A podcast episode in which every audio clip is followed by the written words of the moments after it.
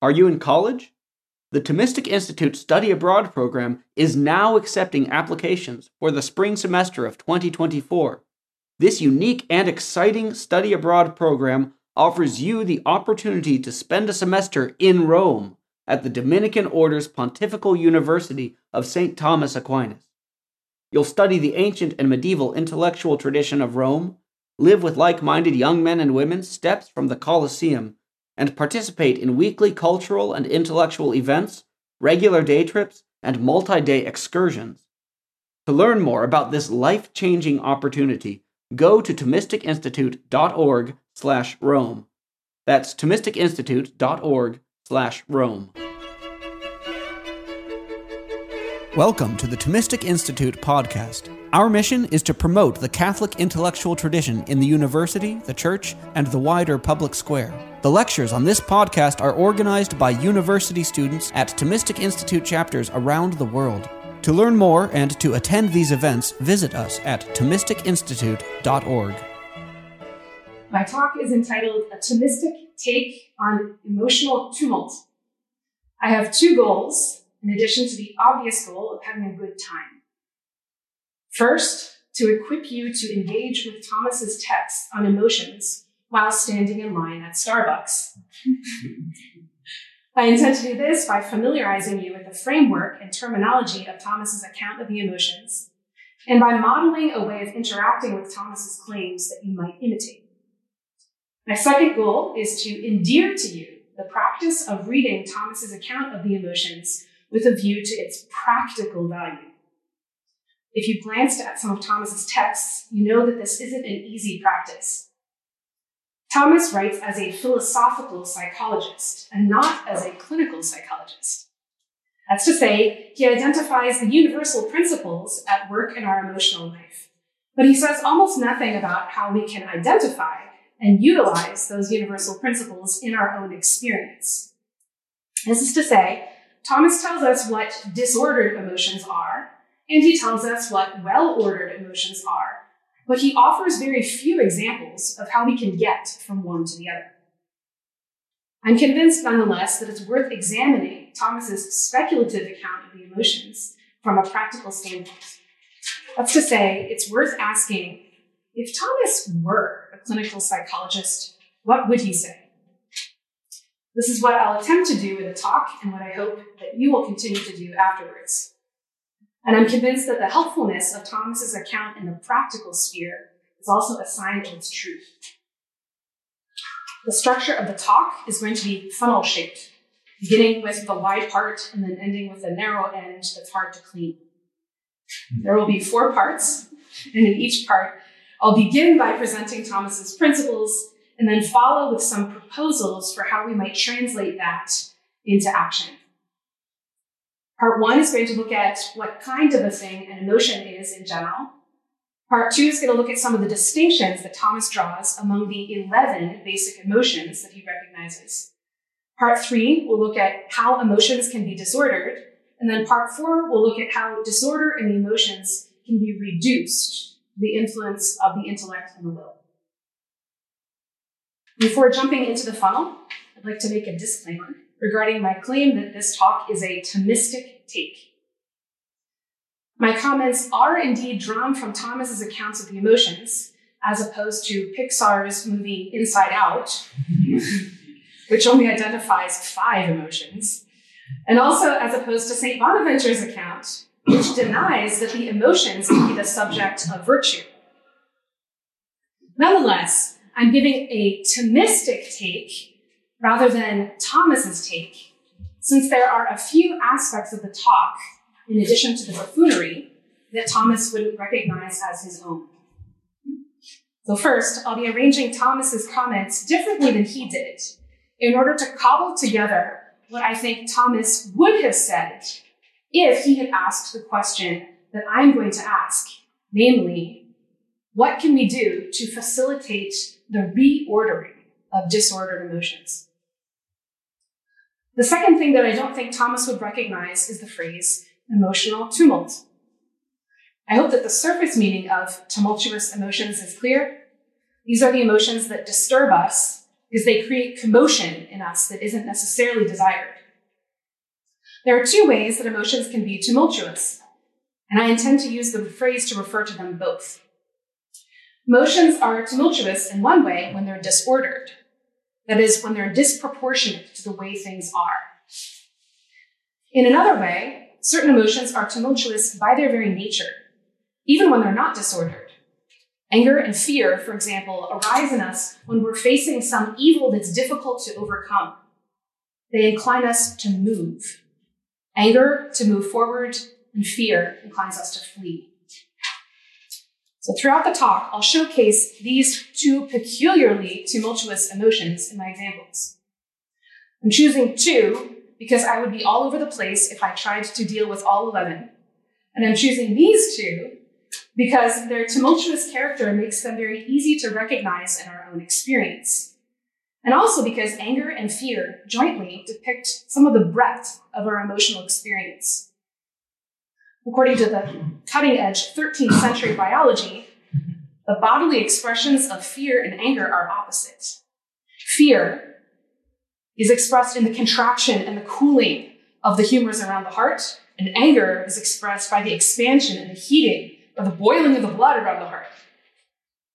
Also, on my account, uh, on my reading of Thomas's account, anger and, and two kinds of fear, namely anxiety and shame, collectively concern our attention to evil in the past, the present, and the future.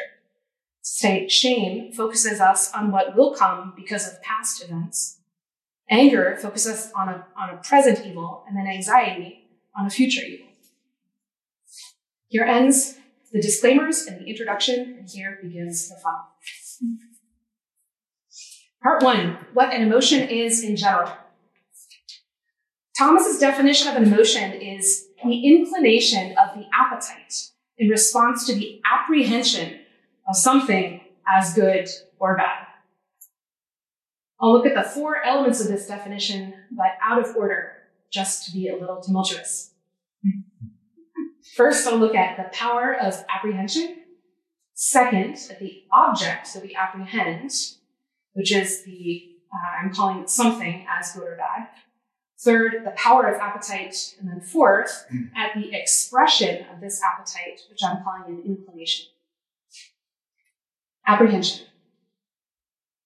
By means of our powers of apprehension, we engage reality by receiving it. This is to say, by becoming aware of reality as ordered. Our awareness of reality includes an awareness of the physical appearances of things and also an awareness of the meaningfulness of things. Thomas would put it this way We're capable of both sensory apprehension and intellectual apprehension. Where do these show up in ordinary experience? Imagine Jack, a six year old kid standing in line at Starbucks with his parents.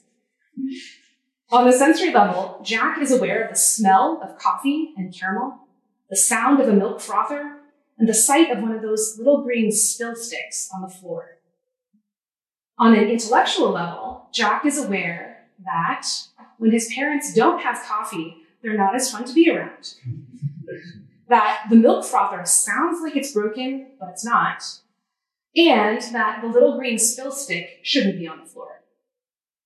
This is to say, on the intellectual level, Jack can apprehend not only how things are and have been related, but also why they're related, how they might be related, and how they ought to be related. Note that Jack's awareness isn't such that he first smells, hears, and sees, and then afterward thinks.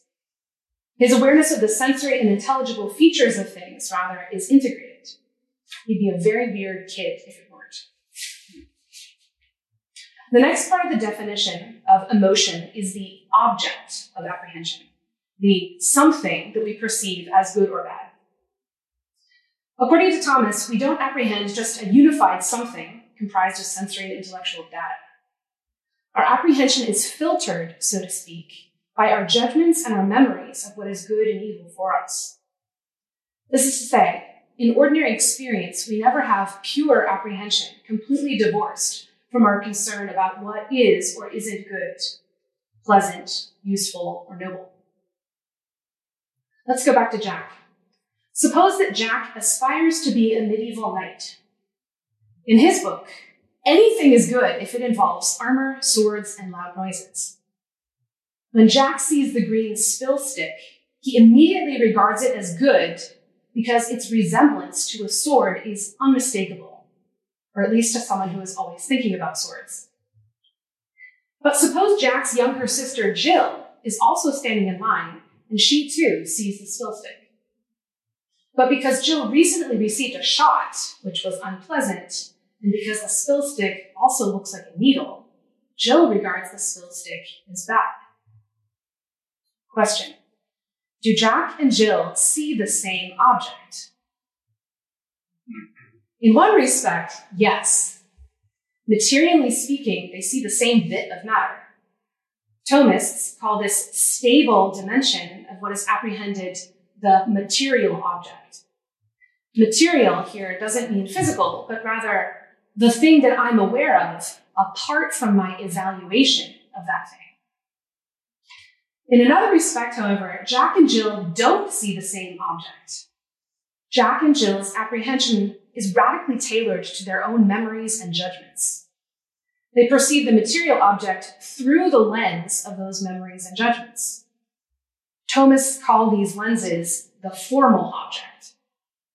The material and formal object taken together is called the intentional object. There will be a quiz. For our purposes in this talk, there are three things to note about the intentional object. First, everything that we apprehend is an intentional object. We never apprehend the material object apart from the lenses of our experience and judgments. This is just a feature of human apprehension. We can't take off the lenses. These lenses are necessary and a good part of our apprehension. They allow us to perceive things instantaneously as something with which we are already involved. The lenses prevent us from assuming a merely speculative, disengaged, and observing posture. Second, every intentional object is unique and unrepeatable. Intentional objects can be similar, either across time or between persons, but they always differ insofar as each act of apprehension potentially adds another layer to the lens. And third, intentional objects are what set our appetite in motion. They, they so to speak, rouse um, our appetite into activity. And this brings us to the next part of the definition, appetite. According to Thomas, appetite is an inherent tendency to move toward what we apprehend as good and away from what opposes that good. There are four things that Thomas says about appetite that I'd like to note. First, appetite is a passive power. It's to say it's brought into action only by the apprehension of an object, of an intentional object. Somewhat like our sense of smell, our appetite is dormant, so to speak, until it is awakened by the awareness of slightly burnt coffee beans. In our example, as long as Jack doesn't see the sword, he won't be inclined to pick it up and play with it. It's not so much out of sight, out of mind, as out of apprehension, out of appetite. that won't catch on because it doesn't have good venom. Second, Thomas speaks of appetite as active, insofar as when it's activated, it inclines us to move toward what appears to be good and away from what opposes that good. Appetite is active because it's a principle of our movement. When Jack does see the sword, his appetite inclines him to pick it up and make little sword noises. Third, Thomas doesn't believe that we need separate appetites to draw us toward good things and to drive us away from bad things. Following St. Augustine, Thomas regards evil as nothing other than the privation of good. As such, our appetite for good is sufficient to repulse us from the absence of that good. It's the same inherent orientation toward good that inclines Jack toward the green sword and away from the watchful eyes of his parents, who, if they saw him, would certainly tell him to put the dirty sword back on the ground. And a brief aside here um, contemporary neuroscience classifies responses as yum, yuck, and meh. yum and yuck clearly correlate to good and bad, but how would Thomas explain meh? Close that aside. Fourth, while Thomas doesn't posit separate appetites for good and bad, he does believe that we have separate appetites for the good and bad sensory features of things on the one hand, and the good and bad intelligible features of things on the other hand. Roughly speaking, the sense appetite is our inherent tendency toward what the senses and sense memory presents as good, and the intellectual appetite, or the will, is our inherent tendency toward what the intellect presents as good. Rather than thinking of these appetites as inclining us toward different good things, it's more appropriate to think of the sense appetite as being inclined to a more limited class of what we call good. Sense appetite inclines us to what is pleasant and to what's useful for getting these pleasant things, while the intellectual appetite inclines us to what is good in any way, whether it's pleasant, useful, or noble. Although our ordinary experience is almost always the combined work of both appetites, and the exceptions here would be the very, very young and the very, very drunk, we might say that it's Jill's sense appetite that inclines her away from what her senses present to her body as uh, present to her as harmful to her body. And we might say that it's Jack's intellectual appetite that inclines him toward what his intellect presents to him as fun which is probably a mix of both pleasant and noble. The fourth and final part of the definition of emotion is inclination. Thomas distinguishes between appetite itself and its movements. Appetite is the power to incline us toward the apparent good and away from apparent evil. And an emotion is the exercise of that power. That's to say, the actual experience of being inclined. Let's make this a little less mysterious with an example and some distinctions. The example Jill has the power to do the splits on the floor at Starbucks. This is a real capacity that exists in her and not a mere logical possibility. But this power, real though it is, is different from its exercise, from her actually doing the splits. And some distinctions. There are three, in case you're as into counting as I obviously am. First, an inclination isn't a decision or a choice. An inclination differs from a decision in that an inclination is not directly under our control, while a decision is so by definition. An inclination, moreover, isn't a sufficient movement to lead to action, but a decision is. The inclination to do the splits only leads to actually doing the splits if Jill decides to do the splits or doesn't exercise her power to resist that inclination. Second, an inclination isn't an external action. Jill would be reprimanded for doing the splits, but not for merely being inclined to do them. Third, Thomas distinguishes between three kinds of inclinations, depending on where they originate. Thomas calls the inclination that begins in the body and then expresses itself in the soul a passion of the body. We would probably call these feelings.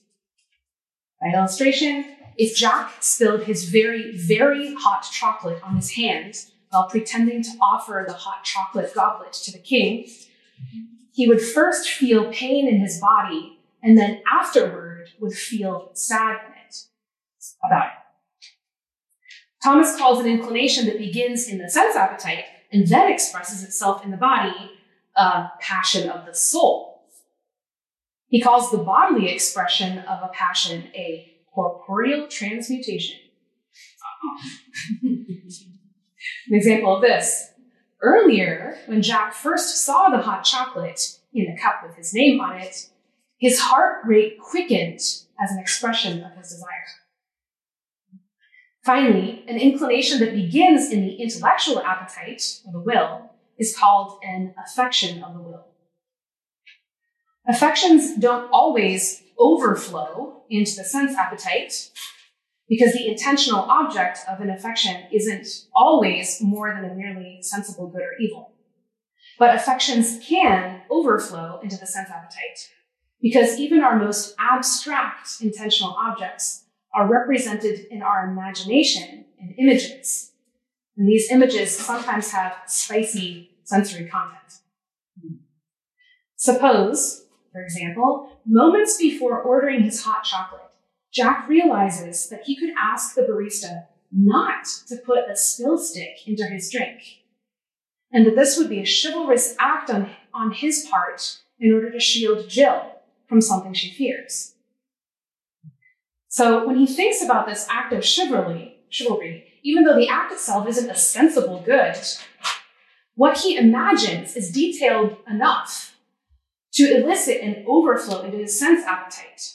And his knightly six year old body trembles at the thought of this chivalrous act. That's overflow. And just to complicate things even more, I, following many contemporary Thomists, am using the word emotion to refer collectively to the inclinations number two and three, that's to say, passions of the soul and affections of the will. For various reasons, Thomas didn't bother with a collective term. We have completed a definition. Here are three quick practical applications that I think are worth considering.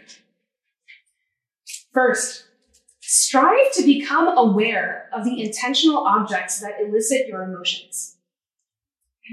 If the only aspect of an emotion that you're aware of is the sensation that it gives you, or else what it drives you to do, you're missing out on one of the most important aspects of what an emotion is, namely, a way of being related to objects. Second, recognize, both intellectually and experientially, the difference between the emotions we feel the decisions we make, and the actions that follow, or usually follow from them. Third, recognize intellectually and experientially the difference between an affection and its overflow into the sense, appetite, and body. Just because Jack and Jill's parents, Jane and John Doe, just because they no longer experience an overflow when they look at each other doesn't mean the affection is gone. There's plenty of room for bad Hallmark cards here. Part two some distinctions that Thomas draws among the emotions. Thomas recognizes 11 basic emotions. And he most often calls them passions, but in several places he implies that these can also be affections. In describing how the emotions differ, he divides them initially into two groups. Consider for a moment what you would do if you were told to name 11 emotions and sort them into two groups. A few of us wouldn't even get to 11. Most of us would probably sort them into nice and not so nice emotions. And then a few elite among us would probably say good intentional object versus bad intentional object. Right? Not Thomas, though. Thomas, following his teacher, Albert the Great, and the ancient Greeks, sorted the 11 emotions into the concupiscible emotions, whose objects are either loved or hated in themselves, or the irascible or champion emotions, whose objects are either useful or not useful for attaining what we love or hate in themselves. Let's take up the concupiscible emotions first. The concupiscible emotions arise when we're apprehending something that on its own is either pleasant or noble, or unpleasant or ignoble. Suppose, to pass the time and to entertain the kids, John decides to interview his wife, Jane, who happily plays along. Jane, in general, how do you feel about coffee? I love it. And how do you feel about the coffee that's being brewed right over there? I want it. And how will you feel when you're finally drinking that coffee in a cup with your name on it? I'll enjoy it. Very interesting. Now, Jane, in general, how do you feel about stinky garbage? I hate it. And how would you feel if someone started walking toward you with stinky garbage in a cup with your name on it? I'd feel aversion. And how would you feel if the stinky garbage cups came so close to you that you could no longer smell the nice coffee? I'd be sad. In general, I think Thomas would love this interview. he would also want to add two clarifying remarks. First, he would draw our attention to the pattern common to the emotions that arise in response to goods and evils. In each case, we have first an appetitive response to the thing in general, love hate. Second, an appetitive response to the thing as potentially present, that's to say, as moving toward us, and that would be desire and aversion. And then third, we have an appetitive response to the thing as actually present, or as resting upon us or in us. And that is pleasure and pain, or joy and sorrow. Second, Thomas would want to distinguish between the two ways that we rest with a present good or evil. The sense appetite experiences pleasure and pain, but the intellectual appetite experiences these things, but also joy and sorrow. The difference, says Thomas, is when we experience joy, we not only have something that is good, but we are aware of it. And this increased awareness leads to an increased response to the thing. On to the irascible emotions. The irascible emotions arise when concupiscible goods are difficult to acquire or when concupiscible evils are difficult to avoid. Back to the Starbucks line. Suppose that while John and Jane both love coffee, John drinks it occasionally and Jane is addicted. Suppose that when the Doe family first approached the store, they realized that the wait could be upwards of 40 minutes. For John, coffee, which he loves, now appears difficult to acquire because of the long line. For Jane, a headache, which she hates, now appears difficult to avoid, again because of the long line. John has the ability to focus his attention either on the coffee or on the difficult line. It seems to me that if he focuses on the coffee, he'll experience hope, which is an inclination to approach the good. If he focuses on the difficulty of the line, he might experience despair, which is an inclination to give up approaching the good. Jane, similarly, has the ability to focus her attention either on the headache or on the line. If she focuses on the line, she'll experience daring, an inclination to face the difficulty. If she focuses on the headache, she'll experience fear, an inclination to flee from the difficulty. Let's zero in for a moment on two particular expressions of fear, which Thomas calls species. the intentional object of fear is always a future evil, which is possible but difficult to avoid. We can focus on different aspects of that future evil, though, and this variation in focus can make a difference in our appetitive response. If Jane focuses on the unknowability of the future headache, she experiences anxiety. If Jane focuses on how John will blame her for her past acts that gave her a caffeine addiction, she experiences shame. Shame is interesting because it looks both forward at the bad reputation that she'll acquire and also backward at the bad acts that merited that reputation. The fifth and final irascible emotion, anger, stands out from the others in several ways. Suppose that with only eight people left in the line ahead of the Doe family, and as Jane wrestles with shame and anxiety, John notices a group of five teenagers cut to the front of the line. Suddenly, John forgets about the coffee, about Jane, and about everything other than injustice and revenge. he sees only a present evil and injustice and in response is inclined to restore justice by inflicting vengeance upon the offenders. Thomas elaborates anger is unique in that it requires judgments.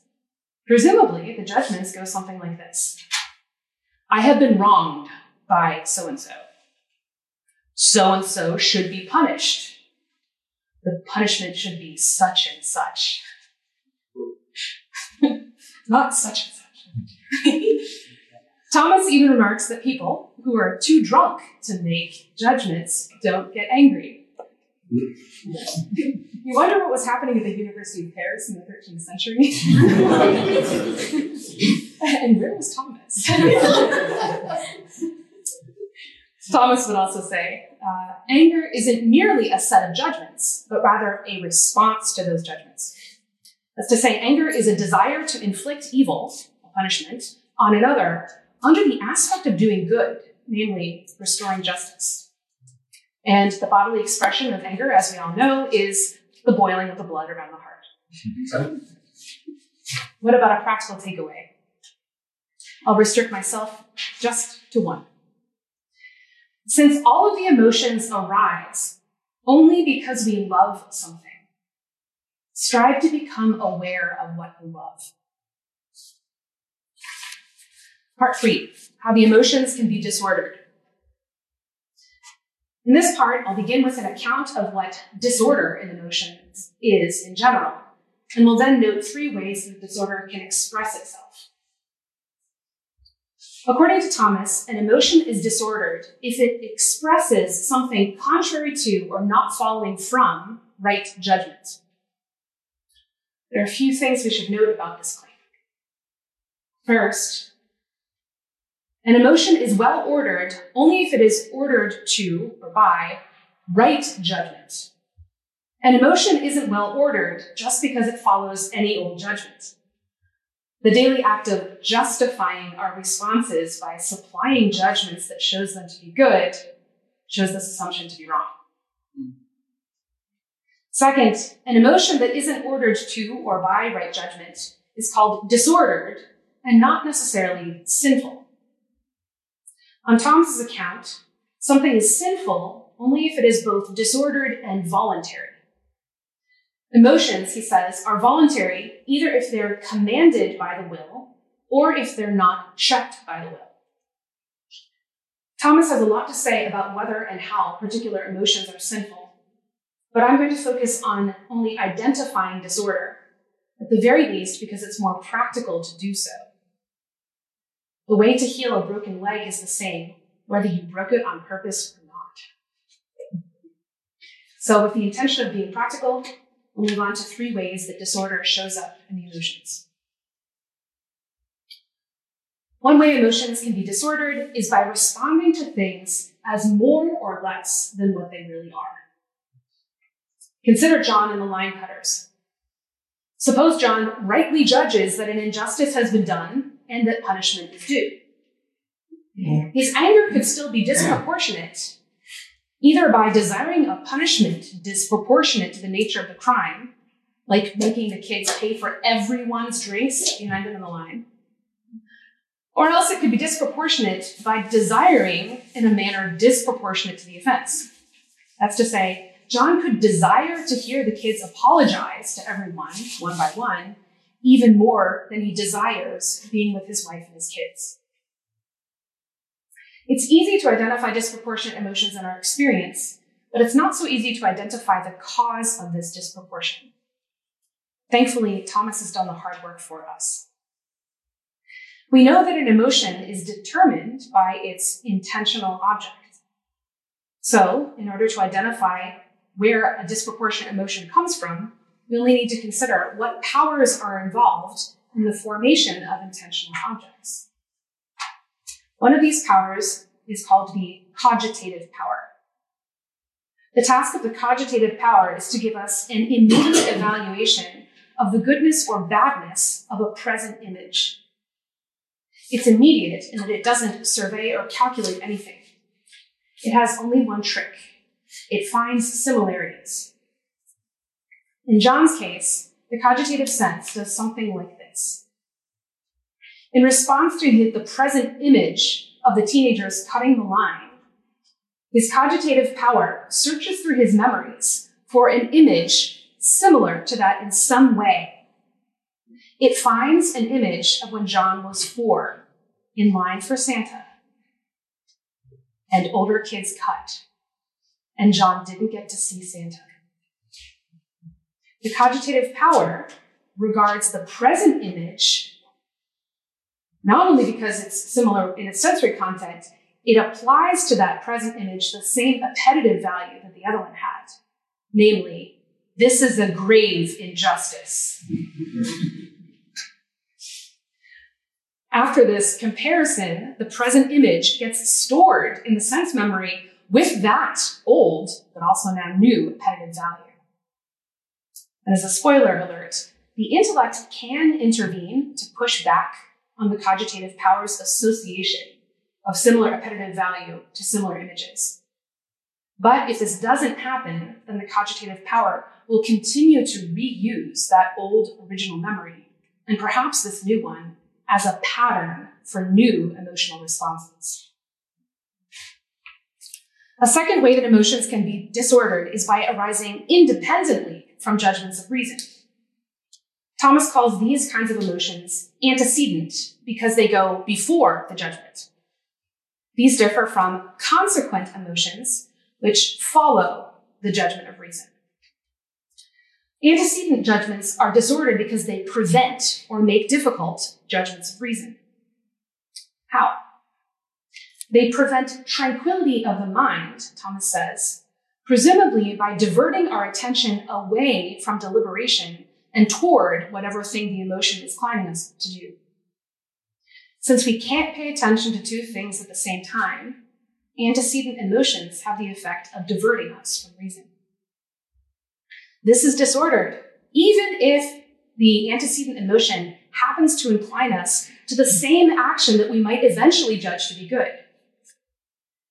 To illustrate, let's suppose that as the Doe family approaches the front of the line, Jill begins screaming for a cake pop.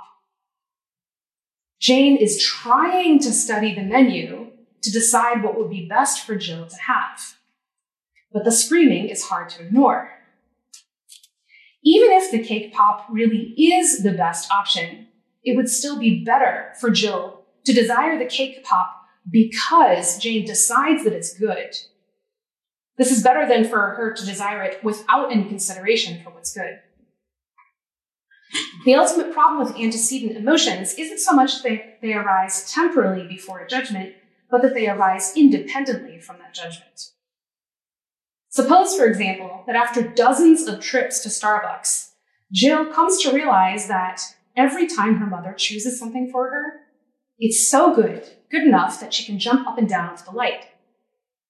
Over time, Jill might even begin to jump up and down in anticipation of what her mother will choose. In this case, the emotion is temporally antecedent to the judgment of reason by Jane, but it's causally dependent on Jane's judgments in the past.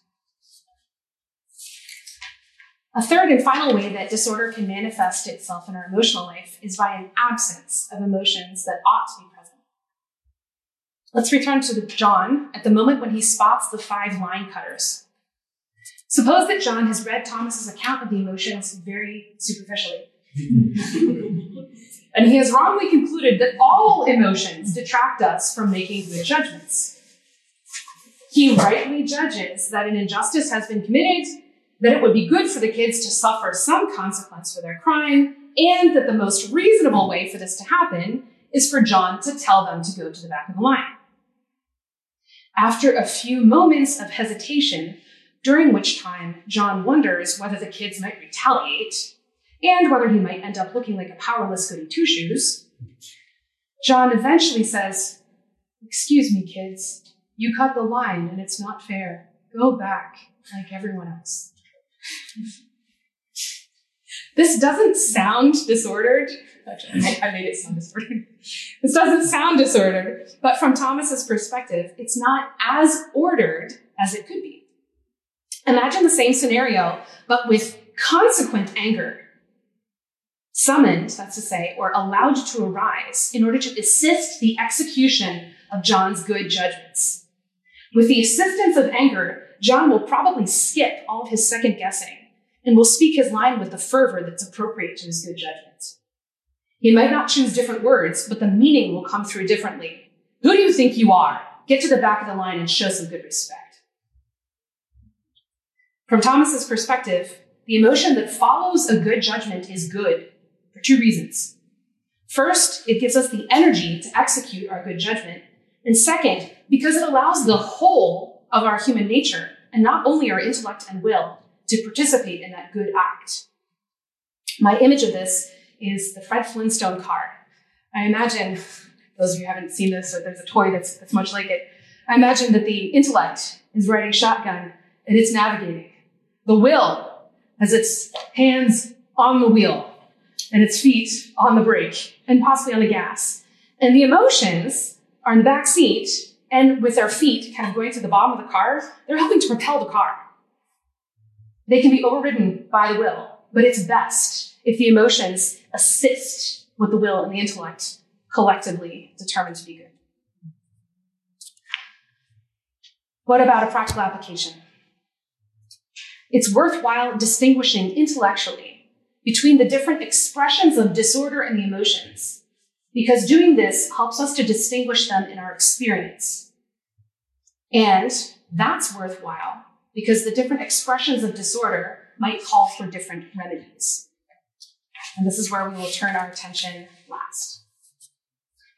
Part four how disordered emotions can be healed. Thomas doesn't have any works devoted to the topic of healing. And he never uses the word healing in relation to the emotional life. So, in the final part of my talk, I'm going to try to draw on the principles presented thus far to propose what I think Thomas would have meant by the phrase healing of disordered emotions if he had used it. And also, I'll look at what practical measures Thomas would have recommended for bringing this healing about if someone had asked him. By way of preface, though, I'd like to note four things that we shouldn't take the phrase healing of disordered emotions to mean. First, it doesn't mean merely the healing of our understanding of the emotions. It's a good thing to address our ignorance and our errors about what emotions are. And this might even be necessary for the healing of our experience.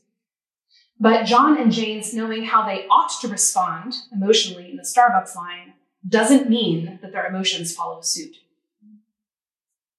Second, the healing of the emotions doesn't mean merely ceasing to act on disordered passions. This is indeed a step toward healing, and a necessary one at that, but it's only a step.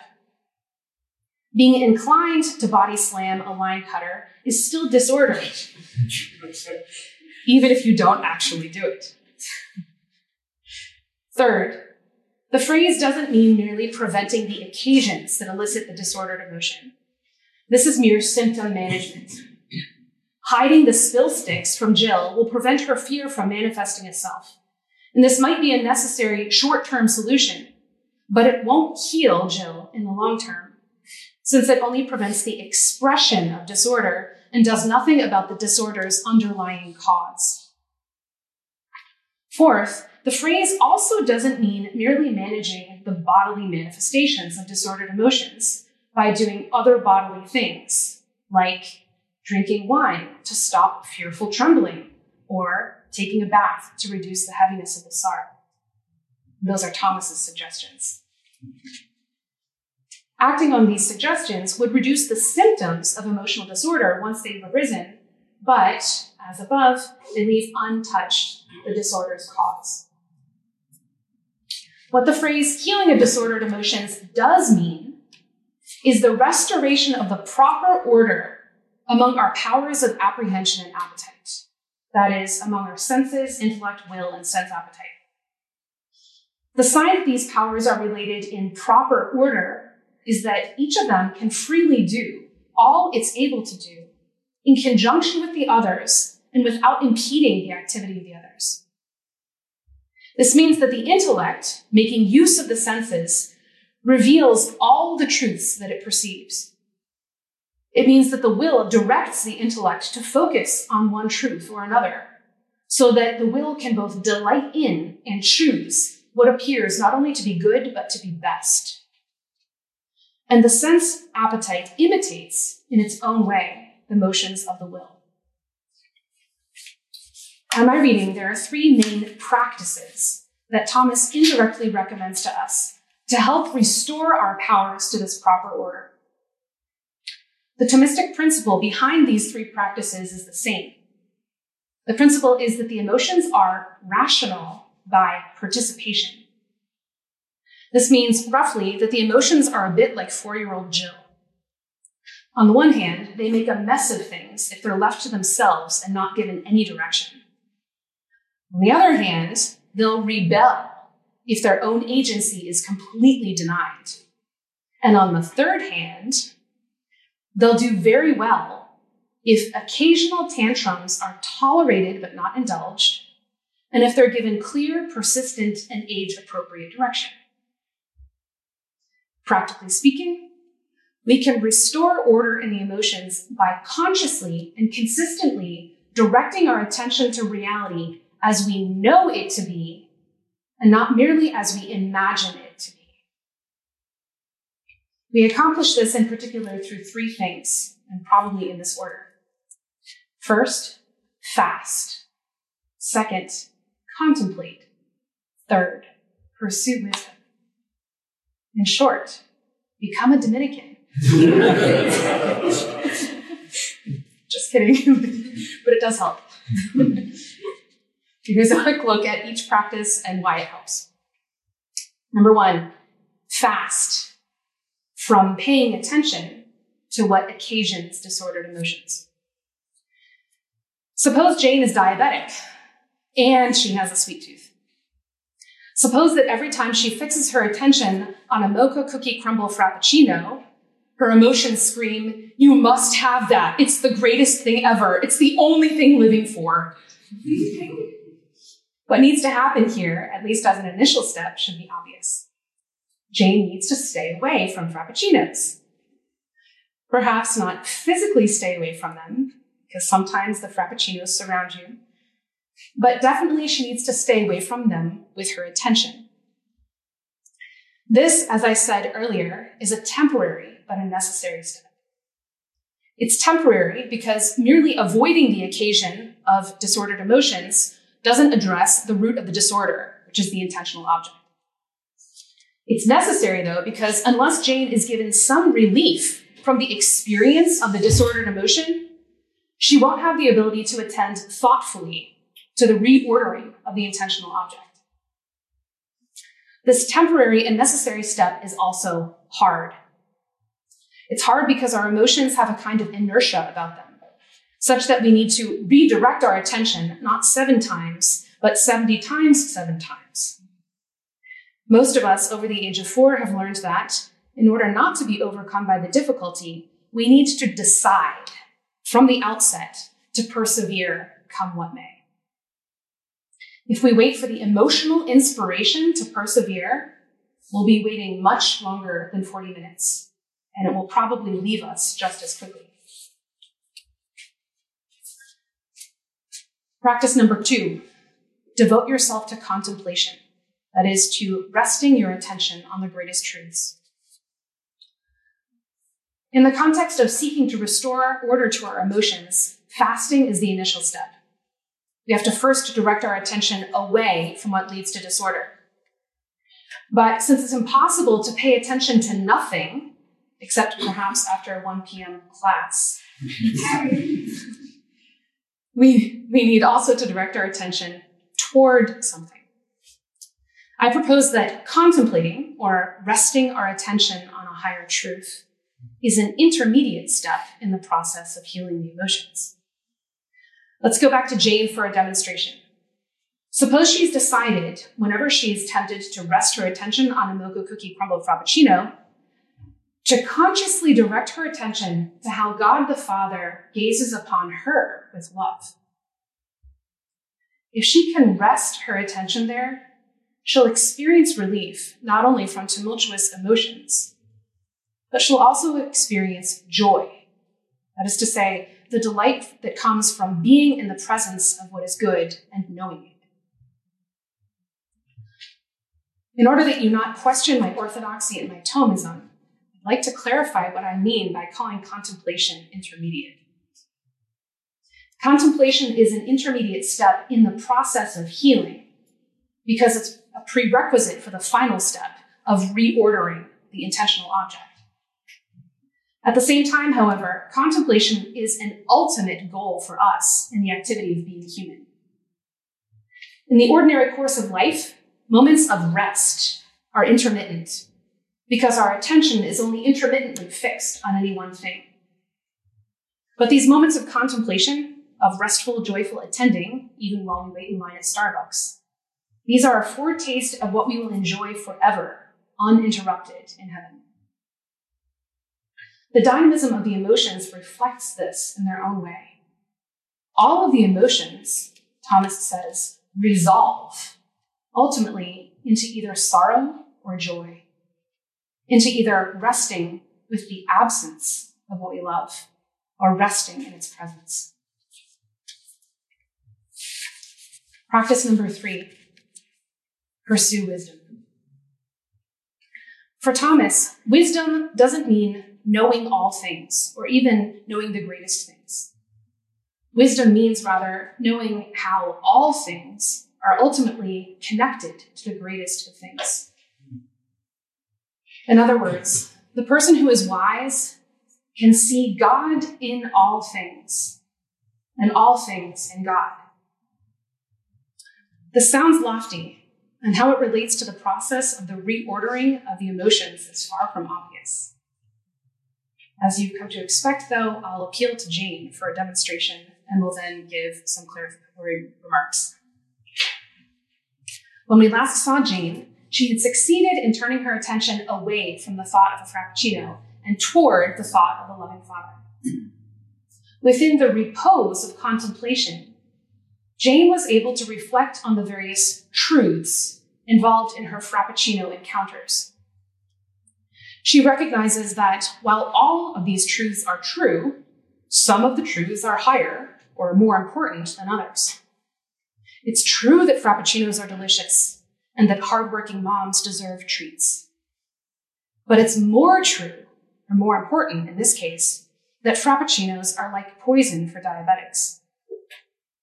Jane knows the higher truth with her intellect, but up to this point, the higher truth hasn't shown up in her imagination when she thinks about the Frappuccino.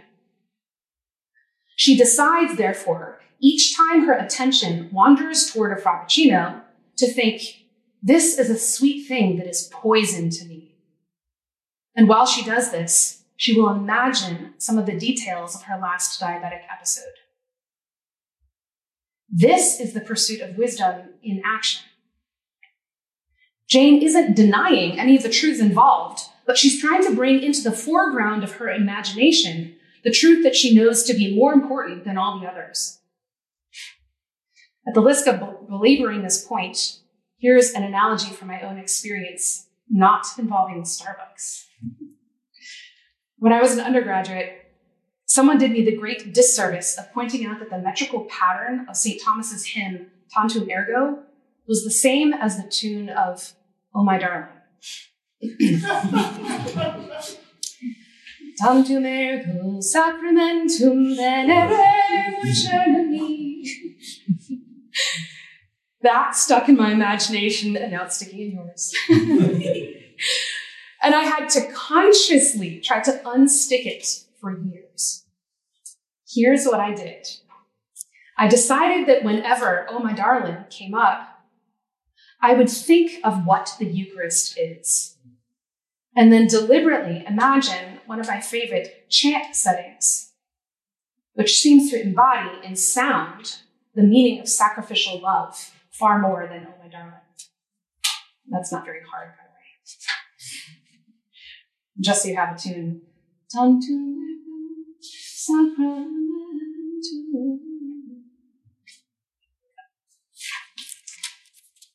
By way of conclusion, I'd like to return to a question that I alluded to much earlier in the talk.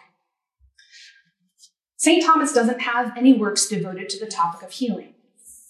Why not? I'm going to step out of my area of expertise and make some cultural observations that I think are relevant to answering this question. I'm doing this not to be cavalier, but because the question can't be answered philosophically, and because the flourishing of philosophy in any age depends on the existence of a culture that's open to wisdom or at least isn't inherently opposed to it. Why didn't Thomas write about healing?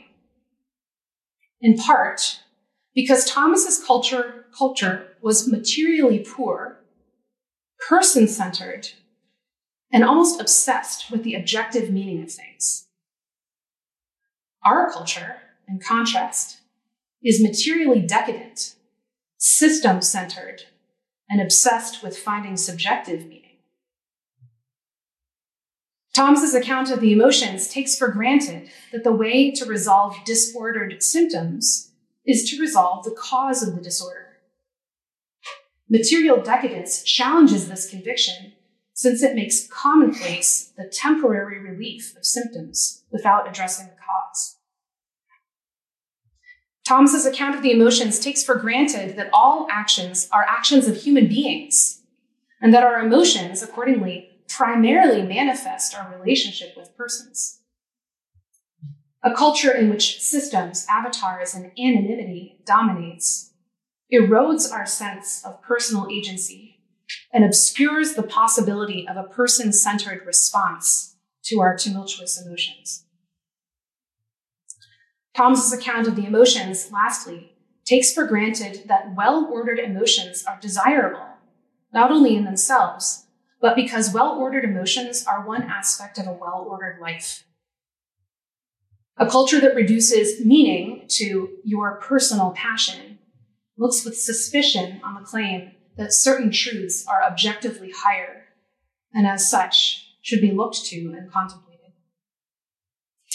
In short, it seems to me that Thomas didn't answer any questions about healing because most people in his day didn't have them.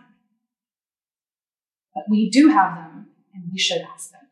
Thanks for listening to this lecture on the Thomistic Institute podcast.